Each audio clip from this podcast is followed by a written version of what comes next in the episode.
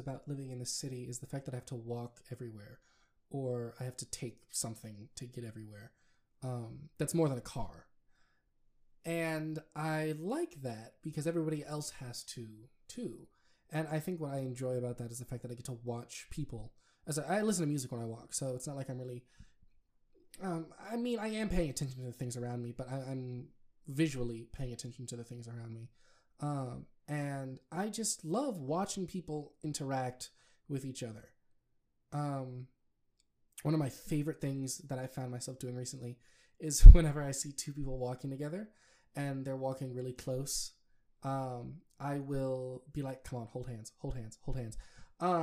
Um, and when they do, I'm like, "Oh, finally, thank you." Especially when it looks like they're like kind of nervous to be there. Like if it's like a, a an early date in a relationship or something, it looks like that. That always makes me happy. Or my other thing that I love seeing is old couples. Um, I love seeing old couples. Um, but I also like seeing people laughing uh, while they're walking. Um, what are they laughing at is always my question. I learned that there's actually a word for what often happens to me when I walk. It's called sonder, which means that, which is the state of recognizing that everybody else around you, people that you'll never see again, probably, have just as intricate and complicated lives as you do. Which is something that I find myself thinking about a lot because I am me, you know, and nobody else is ever going to have the perspective of life that I have. Even if I tell, even if I could remember detail for detail everything that has happened to me in my life, and I sat somebody down and I took 19 years to tell them each of those steps, I could not recreate adequately or with enough precision the emotional state, mental state, or anything like that that I was in or have been in since birth. Um, and I think that's super interesting because you're only ever, ever, you, then there's nothing you can do about it. You're only ever going to have your own perspective on the world around you and you know everybody has this like main i'm the main character which is dumb because of course you're the main character. It's your life. It's your brain. You know what i mean?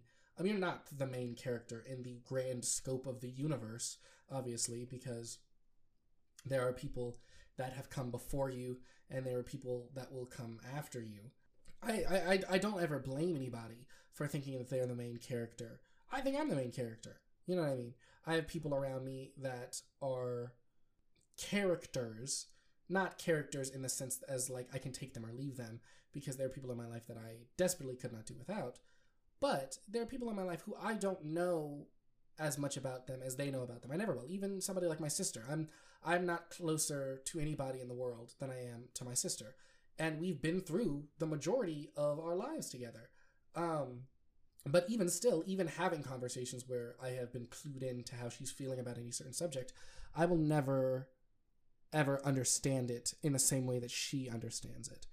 Um, and I don't think people give that enough credit. But back to the Sonder thing. When you look at somebody and you realize that they are living just as three dimensional a life as you are, it always fucks with me because I think of my life and the um what's the word I'm looking for the complication of it and to think that there are roughly 8 billion 8 billion other people on the planet who have that same experience or a, not that same experience in we've gone through the same things but that same experience and the feeling of they too are living a life is wild to me. I, I can barely wrap my head around what that means in terms of the scope of the world. Um, and also the crazy thing about that is that most of those people you will never ever meet. You'll never see let alone meet. You know what I mean? I've never been outside of the country. So there are countless people all over the world that I've never seen. I've only been to a few states. Um, I live in Boston. I go to college in Boston, but I've only been to certain parts of Boston. I've only been to certain parts of Massachusetts. There are people who are a mile away from me that I will never meet. Um, and yet, the world the world stage. Very Shakespearean of me, I know. Ew, I'm gonna cut that. Um, I'm probably not. You don't care, but I do. And you're listening to me, so. Anyway, the world stage, keeping it in there, is full of people that are doing stuff right now. I'm currently recording this podcast. Somebody else in the world is probably recording a podcast too. Um, I always think about if I am ever listening to music, if somebody somewhere else in the world is listening to that same song. Because there are roughly, well, roughly probably isn't the right word, there is infinite amount of music out there. You know what I mean? In, the realm of music that was created, covers, um, genres that I know nothing about, um, genres that I do know everything about, genres that I do know everything about, but there are songs in that genre that I still am not familiar with. There's countless songs out there. So to think that there are countless songs and, you know, in the grand scheme of things, countless people, who's to say that countless people that we're not listening to the same song? And that has always thrown me for a loop sometimes I, if I'm listening to, I wonder if they're on the same part of the song that I'm, if we played it at the same time. And of course, that's like really easy to talk about if you're listening to radio, because, you know, the radio is a frequency that multiple people can tune into. But I mean, like, I open up Spotify, I scroll through my liked songs, I pick a song, and that is the song that I'm now listening to. Is anyone else doing that same thing? Um, I think that's so interesting and a very deep rabbit hole to get into um, because when you think about yourself and your perspective on how things work or how things are, there are so many people who might have that same exact perspective. Um, not exact perspective, but a similar perspective. Think of all the people you could be friends with if you met everybody in the world. You know what I mean? Like if lang- if a language barrier wasn't a thing, even if it was, learn a language. I want to learn Italian and French. Um, those are my bucket list languages. But I also want to go to Italy and France. So, anyway, we'll get to that later. Um, if language wasn't a thing, if the language barrier wasn't a thing, and there was a conference, a, a conference room big enough to house every single person on the planet, think of how many people you would be cool with. Think of how many people share your same interests. Think of how many people are going through similar things as you. Um, I think that's incredible. Also, on the flip side, think of how many people you would fucking hate. I hate people, and they're in my immediate vicinity. And, you know, I would venture to say that I dislike more people than I like, or am apathetic towards more people than I enjoy. But think of all the people that you would enjoy their company if you just knew who they were, if you just knew they existed. I don't know. That's one of those happy little thoughts that keeps me up at night. You know what I think is really interesting in terms of like what a person does or how a person is is their room, their their bedroom. Um, or their house, just any space that they claim as their own. I very rarely have my room messy. Um, and that's not me patting myself on the back because, oh, look at me, my room is clean. No. Um, I very rarely have my room messy just because I like being in a space that is organized and I like I ever since I was little little, um, I had the idea of like, well, my room as a young person who does not have a home, my room is essentially my house. So how would I feel if a guest came over and it was dirty? Whenever like a week ago, I had some friends who were dropping something off in my room, and I would immediately when they were opening the door because one of them has my key or emergency key. Um, I was like, wait, wait, wait, wait, wait, wait, don't go in my room because it's not clean. There was nothing I could have done about it, and they went in anyway. Um, but I was I didn't want them to see my room dirty. Even now, if I leave my door open to go do something in the hallway, I live in a dorm building. To go do something in the hallway, I try and hurry back if it's dirty because I don't want people to see my room dirty. I don't want people to think that and to say that like think that I live in squalor is dramatic. So forget that. But just that's how I enjoy my space. I like it to be organized. I like things to be in their place. When I was little, my grandmother, God, my grandmother would always say, um, I would be like, Grandma, I've lost something. She'd be like, Well, if you put it back where you found it, you wouldn't have lost it. And I think the trauma of being told that consistently as a child um, has made me feel that way about my room now. Like everything has a place. Um, if I lose something, I know I can find it in like one of three places. Like I have a table next to my door that I put my keys and my mask. If my keys and my mask are not there, they're probably on my desk. If my keys and my mask are not on my desk, they're probably on my nightstand. If they're in none of those places, then I have lost them. You know what I mean? Or they're like in the pocket of my jacket or something like that. But I have a lamp with little slots in it. One of the slots is for my pencil sharpener, one of the slots is for my wallet, and the other slot is for my headphones. So, and if they're not there, then I only have a select few places that I can look. And then if they're not in those places, then that's when I start freaking out because I'm like, I have officially lost it if it is not in those places that are like available to lose, if that makes any sense. Um, but I don't know. I like, for example, and forgive me if she thinks that this is me outing her. My sister's room is very messy. And it's not like she takes pride in it, but it doesn't bother her like it bothers the rest of us who have to go into her room when it is messy. And there's nothing, she's not a worse person for having a messy room. You know what I mean? Um, nobody is a shitty person for how they decide to keep their room. It's just a matter of preference. But the way she has her room, I could never imagine my room to be like that. Not because I'm like so much mightier than thou, but just because that's not the space that I enjoy being in. If my room is ever messy, then I'm really going through it. That's not the case for her. Sometimes she's on top of the world and her room still looks like shit. And so it's just interesting to me what that means to you as a person. Like who in the the cosmic soup that made you, what instills in you a want to keep things the way they are. Um, people are very anal about how they keep things.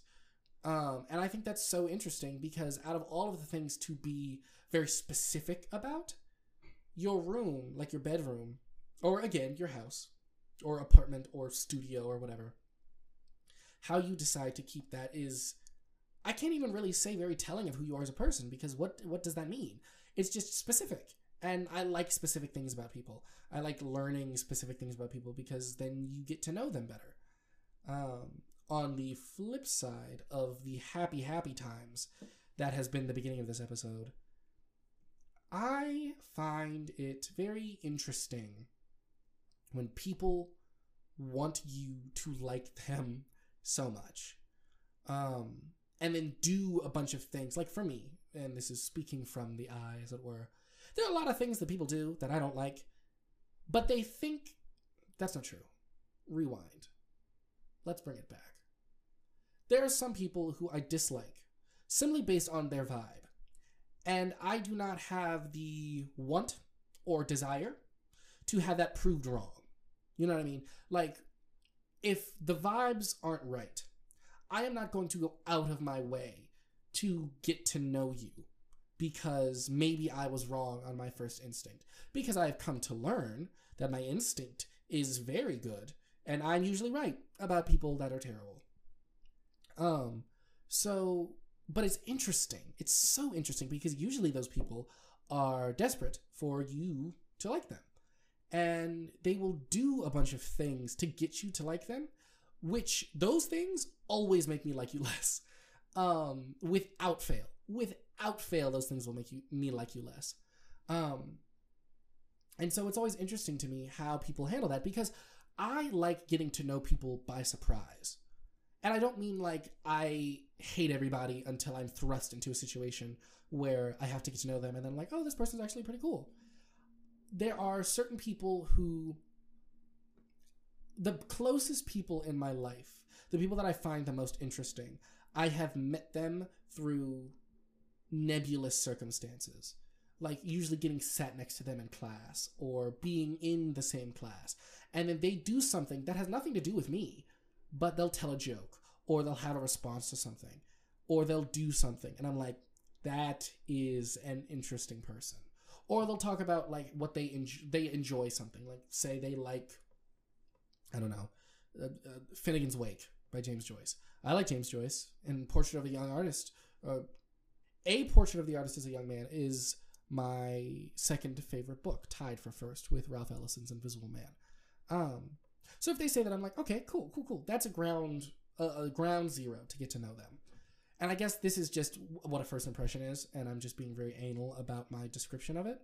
Um, but, or I'll be in a social setting and be accidentally have a conversation with somebody and then be like, I would like to continue doing that forever. You know what I mean? Having a conversation with that person or spending time with that person.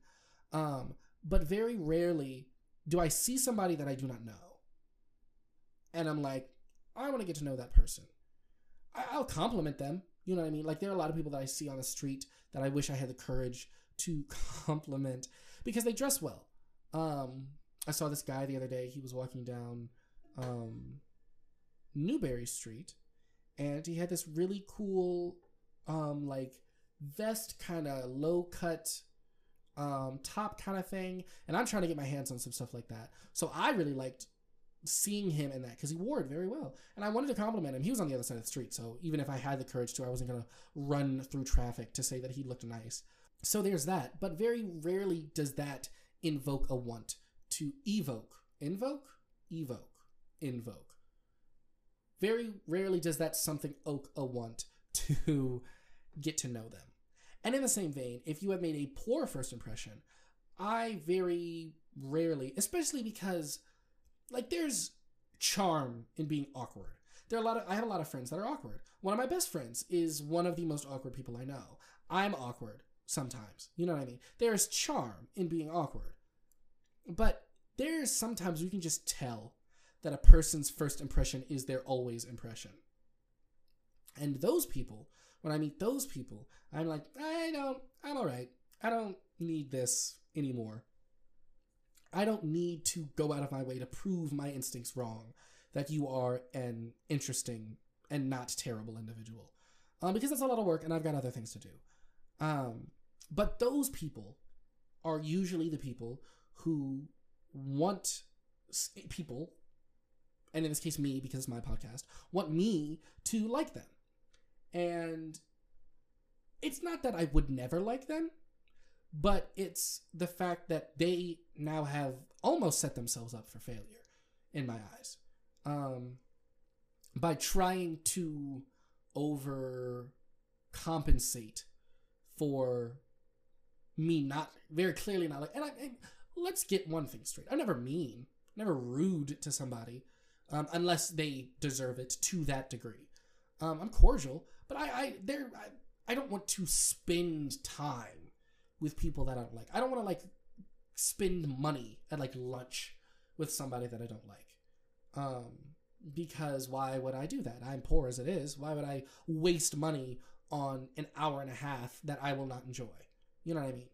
Um, I think that's interesting. And I think I am not alone in that. I think that I am saying it because it's kind of like a, I don't know. I feel like depending on how you say it, it can be an asshole thing to say, and I hope that is not how I am coming across in this moment. If it is, forgive me. Um, I started the episode with something nice, so you know, deal with it. Um, but yeah, but there, I just love interacting with people because people are so funny. People are so funny, even when they're not trying to be funny. Um, like there are people who are funny because they grew up in a funny environment. Um, or because our humor is similar, or because they know how to tell a joke. Their timing is really well, um, is really good. Forgive me.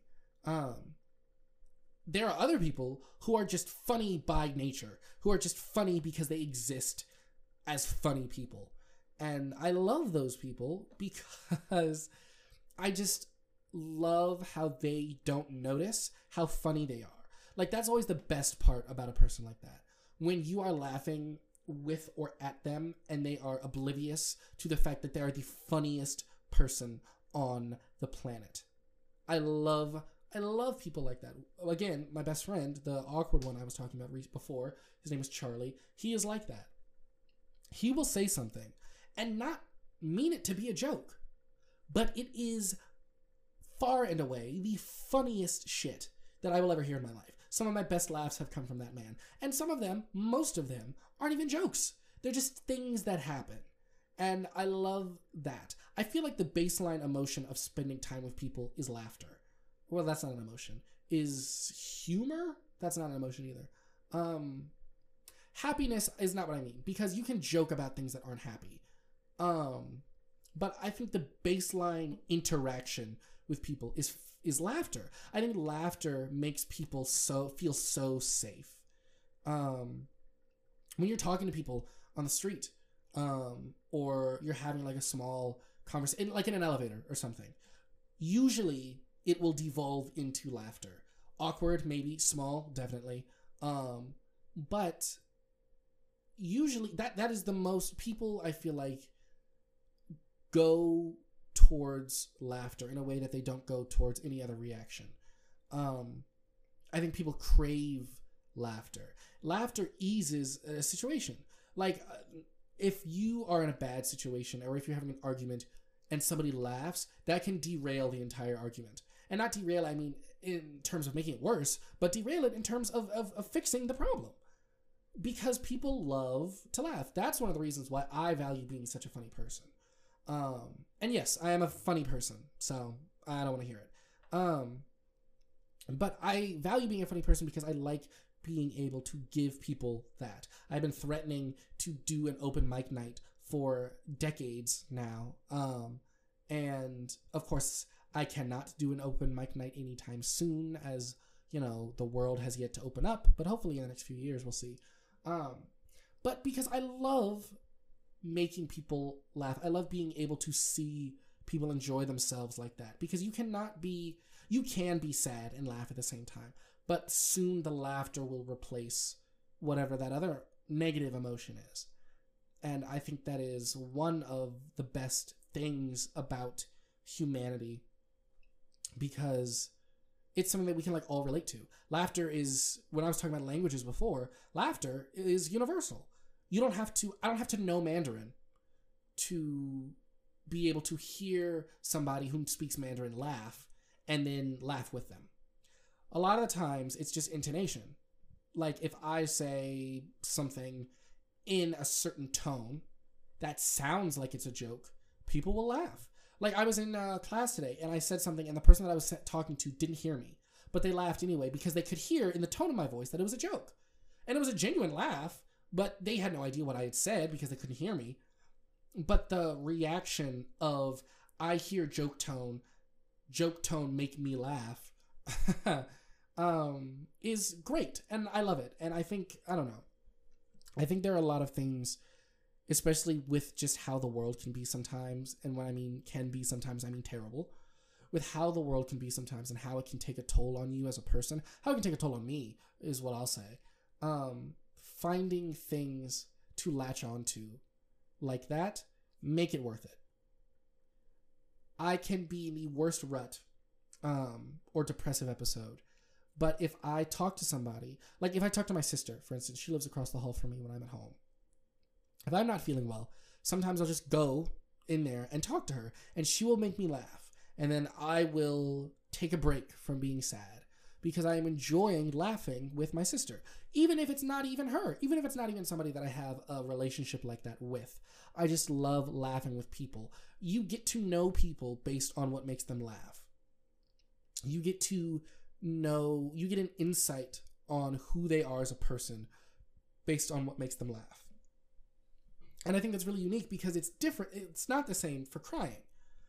Um, one of my favorite, not even one of my favorite movie of all time is Something's Gotta Give, starring Jack Nicholson and Diane Keaton, circa 2004, directed by Nancy Meyers. Um, great movie, absolutely brilliant. I cry at the end of that movie almost every time I watch it.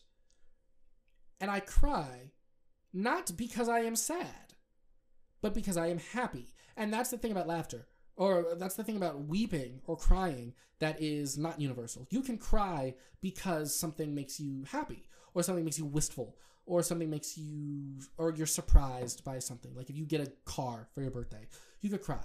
Um, you can also cry when somebody dies. You can cry when you stub your toe. You can cry when you lose your credit card. You know what i mean? Crying is a, a multilingual and by lingual i mean like emotionally linguistics. Emotionally lingual. God words today just not working. Um is an emotionally charged thing where laughter is almost a base emotion. I keep saying laughter is an emotion. I know it's not, but roll with me. You kind of only laugh when things are funny. Even when things are awkward and you're laughing, you're laughing because it's awkward and that awkwardness is funny.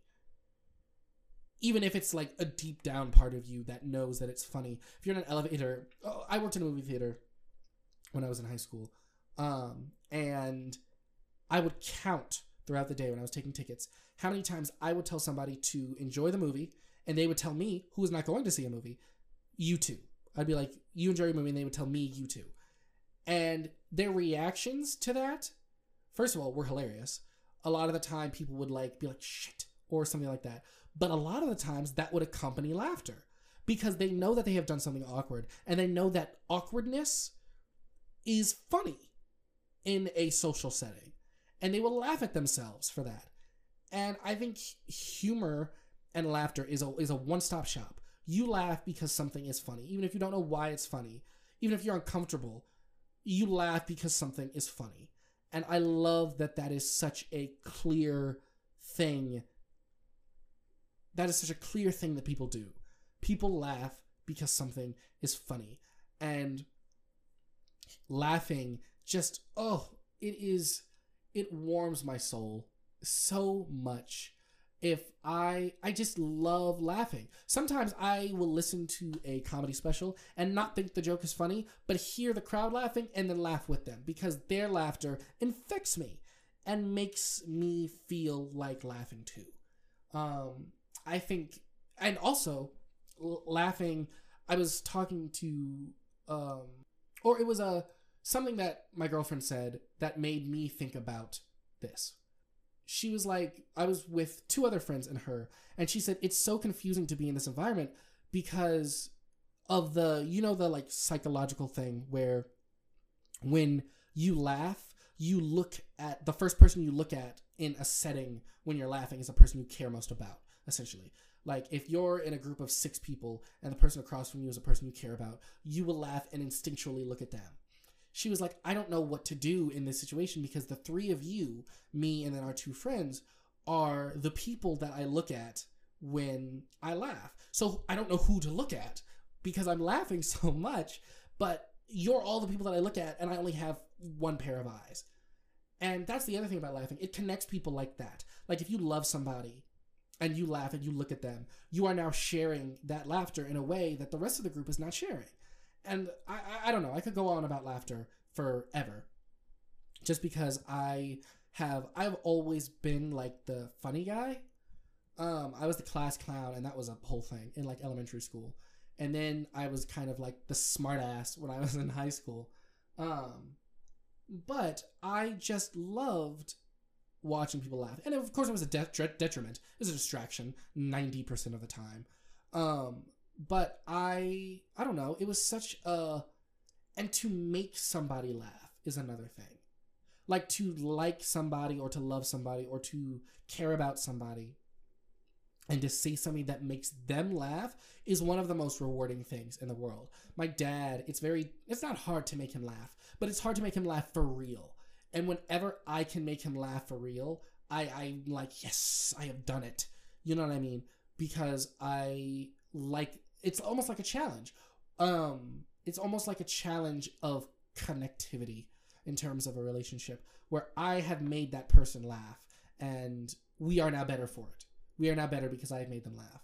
And that's how I go about relationships. If I want to be friends with you, I will most likely try and make you laugh first. That's how that's also how I flirt. Comedy is how I personally flirt because I like being able to make you laugh when people are like, I really want a guy that's funny, I like being that guy because laughter is such like a an easy emotion. And when I say easy, I don't mean like an easy emotion to have, but there is such an ease to how you feel when you're laughing that I want to be able to give that to you. That's one of the reasons I started the podcast, um, which actually takes us into our questions for this episode.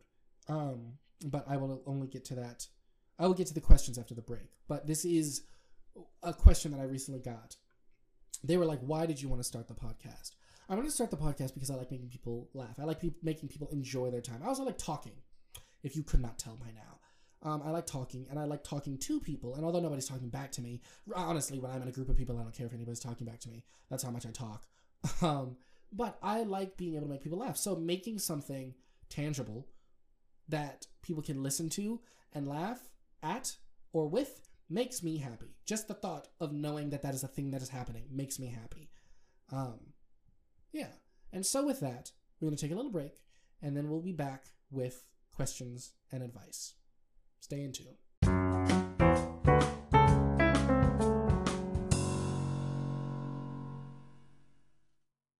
Shabbat Shalom. I don't know what day you're listening on uh, to this podcast, but fingers crossed it's the Sabbath. Uh, we're up on our questions. Unnamed um, says, I am constantly running on zero and I devote all of my time and energy to others. I've noticed I have this problem where I'm constantly finding toxic people who need to be fixed or helped as a way to avoid my own trauma. Now I have somebody in my life who is not toxic. They have their own issues and traumas, but they never talk to me about them or put them off on me, which is a relief, except I feel like they are doing it because they don't want to overload me. I don't want them to feel like they can't talk to me, and every time I approach them about it, they tell me that they know they can talk to me. I just don't believe them. So to, that's a twofer. For the first part, when I was in high school, I had this affliction where I would find a girl who was in no way right for me um, and be like, oh, well, I can fix her. You know what I mean? I can make her right. Wildly unhealthy. Um, my father referred to it as the crass term of Captain Save-A-Ho. Um, and because I always wanted to, I had like this knight in shining armor complex. Like, you're going through something, let me help you through that thing. Um, which never worked. Um, and uh, anyway, um, so that is not good. And I'm glad you unnamed recognize that it is not good and it is a way of avoiding your own the all the stuff you've got going on. I think there comes a time where you have to be a little selfish um, because I get that that want is a quote unquote selfless want. I want to help people because it makes me feel good and it gives me a chance to avoid what I'm going through. But you have to be selfish and take time to work on you and work on what you're going through. I keep bringing it up, but RuPaul says if you can't love yourself, how the hell are you going to love somebody else? And I think that you want to have somebody do that for you. That's what I that's my what my thing was. I wanted somebody to reach out to me and help me. And so I would find somebody who needed help and be like, well, help is usually a reciprocal thing. So maybe if I help them, they'll help me. Never happened. Um, and it didn't. It wasn't supposed. It was never going to happen. Um, but now you have somebody in your life who is not toxic. They have their own issues and traumas, but they never talk to me about them or put them off on me, which is a relief. Except I feel like they're doing it because they don't want to overload me. First of all, nice to know that you found somebody who's not toxic. That's very important. Um, life is a long and dreary road, and to surround yourself with people who make it worse is not good. So for you to have found somebody who makes it better, um, is good, and I'm very happy. I'm very happy for you on that front. Um, however, when you're in a relationship, I'm assuming this is a, a, a romantic relationship. I don't know. I, I don't want to. I don't want to assume like that. Um, I'm going to go regardless of what kind of relationship it is. A relationship is only as good as its communication. And part of that communication, although not all of it, is sharing what you're going through. If you keep something bottled up, it will manifest itself in a negative way at some point, which is never good. Um, so if you're, if the person in question is not talking to you about what they're going through, then you need to talk to them about how that makes you feel. Um, and I get I get their want to not overload you, um, and that's a commendable want. You know what I mean? Um, I never want to overload people with my trauma either, um, but I think that there comes a point in a relationship where you have to kind of lay everything out um, on just lay all lay all your cards out. You know what I mean? This is what I am going through. This is what I have gone through, so that that person can know you better. And it's not uh I want to know all this person's secrets so that I can X Y Z, but it's uh what have you gone through that has shaped you in such a way? Because I want to know what that thing is. And I want to know how I can contribute to that healing process, if at all. Sometimes you can't. And that's also fine. Sometimes they just have to uh, go through that on their own. But if they are not talking to you, if they say, first of all, you sometimes have to take people at their word. If they say they know they can talk to you, they know they can talk to you. And they just don't have anything that they need to talk about right now. We all handle trauma differently. I handle trauma by joking about it. Um, I handle it by being if I trust you enough, I will make a lot of self deprecating jokes about the things that I've been through. Um, because that is how I cope with it. Um, some people just don't talk about it. And not in an unhealthy way of their stewing, but they might be working, just working it out by themselves. Not everybody advertises what they have gone through. I think nowadays it is somewhat glamorous to vocalize and publicize what you've been through. And that's not the case for everybody. And it shouldn't be the case, really, for everybody. Um, so the person in question here might be one of those people. And they know they can talk to you, but they do not need to talk to you right now. Um, when my sister is going through something at this point in our relationship, I will ask her, Is this a conversation where you want my advice, or is this a conversation where you just want me to listen to you? Um, sometimes she wants my advice, sometimes she doesn't. Sometimes she just wants me to shut up and be like, mm-hmm, yeah, I get it, I understand, da da da.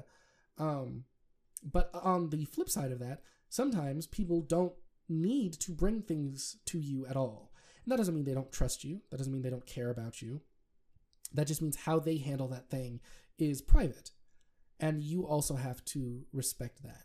Now, if you want to help them, you can bring that to them and be like, hey, I know you have been through things and I do not know what those things are. Or I know you're going through things right now and I don't know what those things are. And I know that you say that you know you can talk to me whenever, but I would like to talk to you now about these things.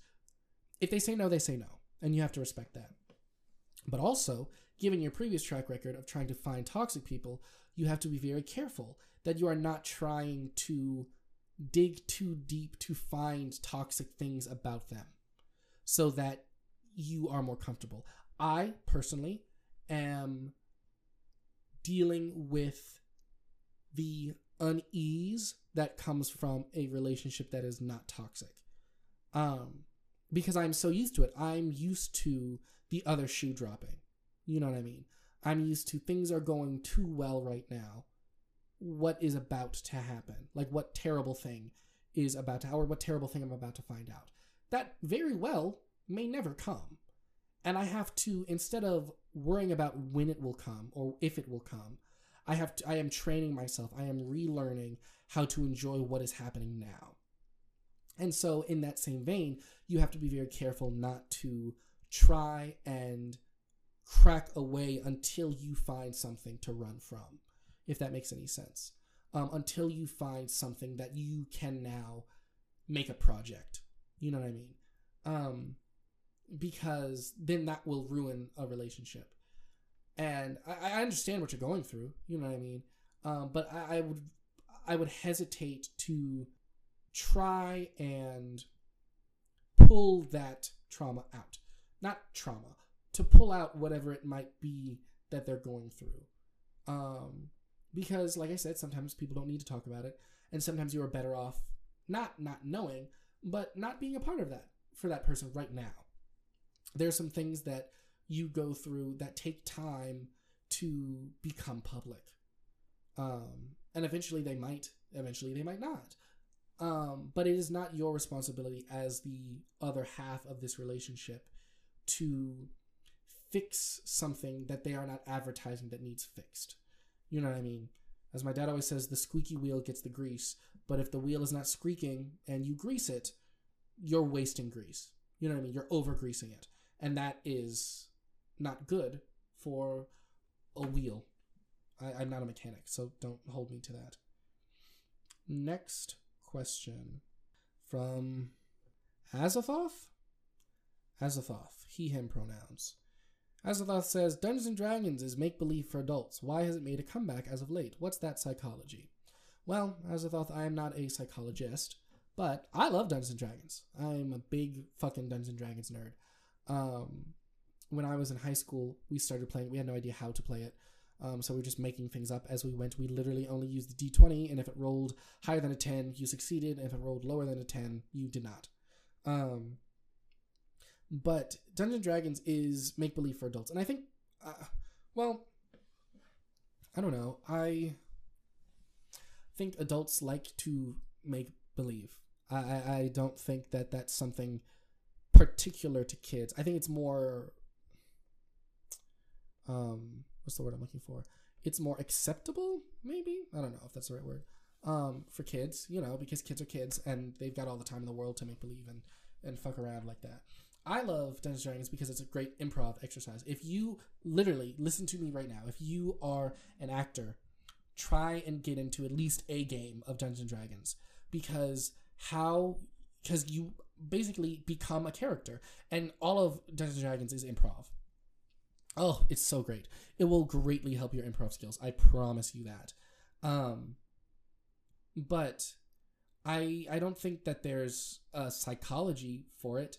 Um and I don't necessarily think there is a a resurgence of it like that. Um I think Stranger Things obviously helped um the resurgence of Dungeons and Dragons because people like doing the things that they see on TV. You know what I mean? people like doing the things that people they like to look at are doing. Um, so I think we can owe, you know, we in the Dungeons and Dragons landscape can owe owe a lot of that to um, Stranger Things. But I think that Dungeons and Dragons is just a fun game, and it's scary at first because it looks a lot more complicated than it is. Um, but you just kind of have to have somebody around you who enjoys Dungeons and Dragons and is willing to teach you non-judgmentally about it, um, and then you'll have a blast. I I don't know. I've always I love Dungeons and Dragons. I have the people, the group of Dungeons and Dragons that I have back home is probably the last like um group, last little cabal of types of people that you would ever think would play Dungeons and Dragons. Um, there's uh, I have a friend who's a like six foot three, two hundred pound football player. Um, I've got a fashionista in our group. Um, we've got uh, a New Yorker Latina who, well, she goes to college in New York, but she might as well be from New York the way she is on the regular. Um, who loves Dungeons and Dragons. Um, we've got a golfer who loves Dungeons and Dragons. There's me. Um, there's Charlie, who I have mentioned previously in this episode, who loves Dungeons and Dragons. So it, it brings people together in a way that other games do not, because Dungeons and Dragons does not have to be specifically like Lord of the Rings. It can be anything. I ran a Dungeons and Dragons campaign that was set in like a film noir setting. It was set in a, in a city where it was like always raining and it was in black and white, and that was really fun. Um, I've played games of Dungeons and Dragons that are set in a sci-fi setting. You know what I mean? In in space, uh, in the real world, you just play people who happen to have swords and fight monsters. Um, and I think that I think to say make believe for adults discredits two things. One, assumes that it is somehow wrong for adults to make believe, and two, or that make believing is not for adults. I will always hold fast that creativity and imagination is a universal trait, regardless of how old you are, regardless of where you're from, who you are. That's that. But also, discredits the fact that Dungeons Dragons is not just I don't know. I feel like to say make believe for adults minimizes, and this is not admonishment um, towards you. I'm not mad at you for how you worded your question. Um, I just think that it's it's um it would minimize what Dungeons and Dragons is, if that makes any sense. In my humble opinion. Next question is from an individual called Nuptup. They said, Firstly, I want to get this out there. I love this for you. Thank you. And I just want to give my support and love for this project. I'm curious to know what made you take this on. We've covered that. Um, and I'd like to hear your thoughts on motivation. I guess right now I'm struggling with finding inspiration to do the things I thought I enjoyed. You know, when you do something so much, you just can't stand the thought of it anymore. I guess that's what's going on with me, and that's probably what a lot of people I know are working on too. Even you, I'd imagine. Any insight you have or tips you'd like to share on how you keep yourself motivated and productive? Love, love, Nuptup. Nuptup, first of all, adorable fucking name. Um, motivation is a very interesting thing because I like to. I. Mm, I would hesitate to say that I'm a very productive person, but I'm a very motivated person. And I think it's okay to be one or the other. Um, I am productive at night. That's when I do a lot of my work because I do not sleep very often. Um, and I am, but I am only motivated to be productive when I feel like that productivity is going to be productive, if that makes any sense. Like, I do not take time, I do not like square away an hour and I'm like, I'm going to write poetry for this hour. Um, if you did not know, I am also a poet, um, very good poet, I might add. Um, I am. I don't say it is 10 a.m. From 10 to 10:45, I am going to write poetry. That will. That has never and will never work for me, because I am motivated by inspiration, which is another thing. If you are motivation is a very nebulous topic or term. I feel I am motivated by inspiration. When I'm inspired by an idea, that is when I am most motivated, and when I'm most motivated is when I'm most productive. Um, if I get the idea, usually how I write poetry is I will get the idea for a line, the first line of a poem, and then I will open my notes app or take out my notebook and start writing. And just toss things that match that line and that emotion or that scenario. If I have a picture in mind, I will sculpt that out in a poem. But I don't write poetry to and this is the thing i think in the arts world people think that you have to be continuously making art in order to be considered an artist i think i talked about this last episode a little bit i do not write poetry to meet a quota for the amount of poetry poems that i write i write poetry when i am inspired to write poetry because that is what art is art is fueled by inspiration um, so i am motivated because I know that the final product will be good, and I know that I will enjoy the final product because I have been inspired to write it. Um, so I think you have to think about that. I, I, I don't want anybody to think that you have to just be doing something, because usually that something is going to be bad. Not usually, a lot of the time that something is going to be bad. If you are like, well, I am a poet, so I have to write a poem today. I think you can practice writing a poem you know what I mean? I think I can practice uh, like walking down the street. I can be like, this rhymes with this, this rhymes with this, this rhymes with this, so that I have that knowledge in the back of my head when I go to write a poem when I'm inspired. But I, I, and this is just me, and you asked me, so this is my opinion. I cannot write something for the sake of writing it. I write something for the sake of what it in what has inspired me to write it. If I'm looking at somebody and a feature of their face strikes me, that will inspire me to write a poem.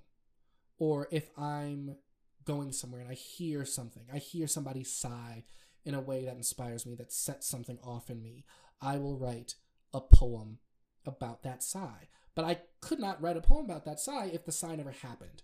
You know what I mean? And I do get what you mean when you do something so much that you can't do it anymore. That happens to me a lot, but mostly it happens to me with things that are busy work. Um, and I, I would hate to suggest that your work, your art is busy work, um, or whatever work you do is is, is busy work. Um, but like if I am not doing anything and I will play video games, I will start a game, play for 15 minutes, close that out, start another game, play for 15 minutes, close that out. I'll just be going through the motions to take up time. So that is what I what I think of when you say that. The things that I enjoy you know when you do something so much you just can't stand the thought of it anymore i get that the things that inspire me though i cannot necessarily say that for i this year has been very difficult because it has been mostly online and an mfa or a bfa in musical theater was never meant to be online if anybody told you it was they're lying to you you should punch them in the mouth um, so this year has been difficult for me because a lot of what has been going on this year has been online, and that has not been fulfilling for me. Acting online has not been fulfilling for me. But we're doing a scene right now in my acting class that is invigorating me to want to do acting again, almost. It's reminding me why I wanted to choose this as a career because I love doing it. And so I think I think for this year, for this time of quarantine, whatever emotion you're feeling in terms of inspiration or motivation, I think you are allowed some reprieve on that because it is so difficult to be energized when nothing is happening. It is so difficult to be energized when you know you have to spend the next seven hours on Zoom doing an art that is tactile and uh, emotional and like beat after beat like the lag on zoom sometimes or the fact that it's hard to hear when you're speaking over somebody that's hard for acting. That's hard for music you know what i mean? Um it's hard for visual art because you can't touch or see a painting in the detail that you imagine it. Um, i feel like it's it's probably easier for a class like i don't know like business or statistics or something like that but even still the the the environment of a classroom is not the same on Zoom as it is um, in real life. It's just not. The, the the ability to turn around and talk to the person behind you, or to raise your hand and the teacher to lock eyes with you, recognize that you have a question, and then answer that question is not the same on Zoom. And you can't blame anybody for it. It's the world we live in right now, and it's nobody's fault that we live in this world. But, um, I yeah. So that would be my insight on on that topic. I love I I think that you should be inspired first and foremost. And I know you say you're having you're struggling with finding inspiration. I get that. Inspiration usually for me falls into my lap. If you go, I don't know, a watch pot never boils. You know what I mean? If you look around searching for inspiration, you might not find it the same way if you were just existing and inspiration arrived. You know what I mean? I always think of inspiration as something that arrives, not something that you get. Um, or if you do get it, it is gifted to you and in the midst of, of a situation. Um, so I would, but I get what you mean, struggling to find inspiration. I absolutely do, especially when you're not really doing anything right now, which is what I was talking about with the reprieve. If you're not doing anything right now, where are you going to get inspiration from if nothing is happening? Um, but I don't know. For you, Nuptup, I would say stay on it. Um, keep thinking about what it is about the work that you do that you find fulfilling. Um, focus on that. Focus on why you love it, and don't worry about the quantity or the frequency with which you produce work. Um, worry about when you do produce work, is it the work you want to have produced? That's what I would say. We're coming up on the hour um, which means that the episode is coming to a close. I wanted to thank everybody for listening, not only to this episode, but to our inaugural episode, Maiden Voyage, from last week. Um, it was a great start. I was very happy with the feedback I got. Um, and I would love feedback as you listen to this episode as well, and as you continue to listen to the rest of the episodes of my little podcast. Um, as things go on, I'll try and find some sort of forum type setting where we can have build a community around this podcast. Um, I would like that very much. Um, if you go to the link in the Spotify, Spotify, Spotify podcast information, you will find the uh, Google form that you can fill out for sending in questions, um, things that you want advice on, comments um, that you have for me or for the show. Um, uh, I record these throughout the week, usually after I've gotten a good amount of questions to advise. Um, so you've got time. You've got time until the next episode um, to fill that out if you would so like to. It is anonymous if you would like it to be, um, not anonymous if you would not like it to be. So all of that is up to you. New episodes every Friday at midnight on the hour. Um, recently, um, or currently on Spotify, Google Podcasts, most places where you find podcasts. I'm still trying to get it on Apple Podcasts. Um, but in the meantime, I want to thank you for listening. And remember, I have no idea what's going on.